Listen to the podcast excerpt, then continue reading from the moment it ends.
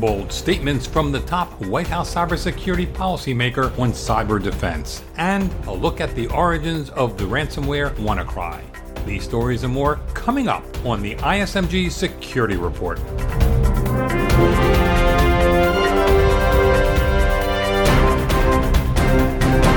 Hello, I'm Eric Chabrow. We start off today's report with a promise from the Trump White House that it will do a better job than predecessor administrations in securing the digital assets of the federal government and the nation. President Trump signed a cybersecurity executive order last Thursday, and it was unveiled at the White House daily press briefing by Tom Bossert. He oversees cybersecurity policy as assistant to the president for Homeland Security and counterterrorism. Bossert made a big promise the Trump administration will walk the talk when it comes to cybersecurity. Bossert said that, unlike previous administrations, the Trump White House pledges a more secure cyberspace emanating from its executive order. I think the trend is going in the wrong direction in cyberspace, and it's time to stop that trend and reverse it on behalf of the American people. Uh, we've seen increasing attacks from allies, adversaries, uh, primarily uh, nation states, but also non nation state actors, and sitting by and doing nothing is no longer an option. No doubt, cybersecurity policymakers from the Bush and Obama administrations would contend they did not sit by and do nothing. They in fact did a lot. Still, major breaches in and out of government have occurred over the years as all organizations struggle to, to prevent damaging cyber attacks. Bossert made a bold pledge, and it's still to be seen whether he can keep his promise. Cybersecurity is hard, and often, even with the best intentions, attackers succeed.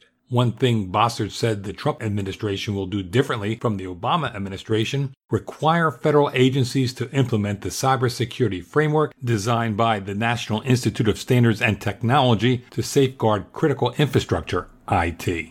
We have practiced one thing and preached another. Uh, it's time for us now, and the president today has directed his departments and agencies to implement the NIST framework. It's a risk reduction framework. It is something that we have asked the private sector to implement and not forced upon ourselves. From this point forward, departments and agencies shall practice what we preach and implement that same NIST framework for risk management and risk reduction. There's a difference, however. Businesses, including those operating critical infrastructure, can choose whether or not to adopt the framework. It's voluntary. Under the executive order, government agencies don't have that choice. Still, it's appropriate for the president to order agencies to adopt the framework. After all, the executive order, from a cybersecurity perspective, views the government as a single enterprise. The executive order directs all its departments and agency heads to continue its key roles, but it also centralizes risk so we view our federal IT as one enterprise network. If we don't do so, we will not be able to adequately understand what risk is, exists and how to mitigate it. Now the waiting begins. The executive order calls for dozens of new reports based on 14 different studies to be conducted over the next eight months. That could strain resources. Melissa Hathaway led the cyberspace policy review for President Obama in 2009 and says the new review will require every agency to dedicate precious and shrinking resources in time and personnel to develop these plans. And she says that could delay and possibly distract these agencies from their current cybersecurity activities and operations. But if done properly, the rewards could outweigh the sacrifices these agencies will be making in the near term. You're listening to the ISMG Security Report on ISMG Radio. ISMG, your number one source for information security news. The ransomware known as WannaCry is causing havoc around the world with at least 200,000 endpoints being infected. Hackers are demanding victims to pay $300 in Bitcoin to unlock files they encrypted. Ransomware capitalizes on a vulnerability in the Microsoft Windows operating system, a flaw the United States National Security Agency apparently exploited in its spying mission without notifying Microsoft. The fact that Microsoft wasn't notified about the flaw so it could patch its operating system exasperates the company's chief legal officer. Here's ISMG Security and Technology editor Jeremy Kirk to explain. Microsoft's chief legal officer directed pointed criticism at U.S. spy agencies on Sunday. Brad Smith warned that civilians are at risk if governments stockpile libraries of software vulnerabilities that may eventually fall into the hands of cybercriminals. Smith says, quote, We have seen vulnerabilities stored by the CIA show up on WikiLeaks, and now this vulnerability stolen from the NSA has affected customers around the world. Repeatedly, exploits in the hands of governments have leaked into the public domain and caused widespread damage, end quote. The warning comes just days after an unprecedented global wave of file encrypting malware. It spread extremely quickly due to the use of a software worm believed to have been developed by the NSA. Upwards of 200,000 systems were infected worldwide by the WannaCry or WannaCrypt ransomware. That malware demands a few hundred dollars to unlock files. The attacks crippled hospitals, telecommunications companies, and medical organizations. The NSA has never confirmed the unauthorized disclosure of its software tools by a rogue group calling itself the Shadow Brokers. But Smith's unusually forward attribution of the worm to the NSA adds to expert suspicions that the agency is the source. The attacks have again brought into focus the U.S. government's policy in handling software vulnerabilities. U.S. spy agencies rely on unknown software flaws in order to access adversaries' networks for intelligence. But in the past year, the NSA and CIA have been caught off guard by devastating leaks of their most sensitive techniques. The ransomware attack brought full circle what some had predicted that cybercriminals would use the leaked attack tools and bring untold havoc. Smith writes that the equivalent in the physical world of the ransomware incident would be the US military having some of its Tomahawk missiles stolen. The opposing view is that spy agencies need the software vulnerabilities to do critical intelligence gathering. Without those tools, the US would be at a disadvantage. Microsoft, however, is pushing for more accountability. In February at the RSA Security Conference in San Francisco, Smith proposed a digital Geneva Convention to better protect civilians from nation state attacks. One tenet would require governments to report vulnerabilities to vendors rather than stockpile or sell them. As one of the largest technology companies, Microsoft bears a lot of influence, but the debate is unlikely to be resolved soon. For Information Security Media Group, I'm Jeremy Kirk. Finally, the ISMG Breach Prevention Summit kicks off this week in Washington, and among the various presenters and panels, one, in the keynote panel, addresses the topic cybersecurity in the era of Donald Trump.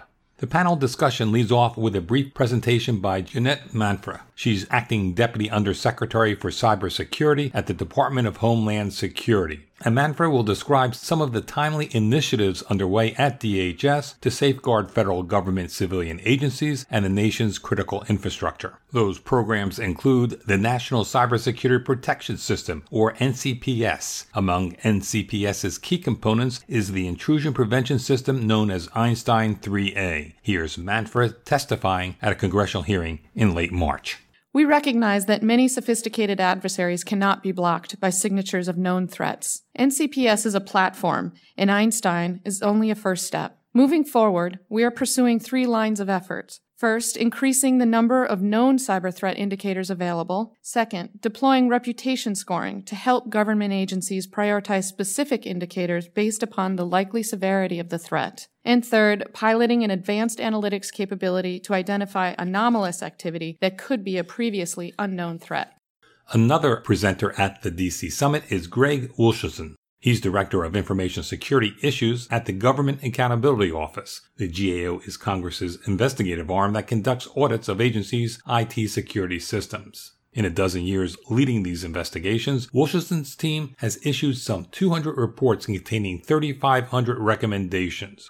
Wilshusen, in his presentation, will identify the common areas agencies struggle to secure their IT and steps that can be taken to mitigate them. Here's Wilshusen speaking about some of those common problems. We actually went to four agencies and examined the security controls over two systems at each of those agencies. And we found that the agencies had implemented and developed and documented many controls to help protect those systems, but at the same time, several key controls were not being consistently implemented. And these include assessing the risk to include all types of threats and risks to those agencies or to those systems, updating their security plans, which will be needed to identify the appropriate set of controls that should be implemented for those systems. This is something that we have identified uh, not only on this audit but other audits is the inconsistent implementation of required controls.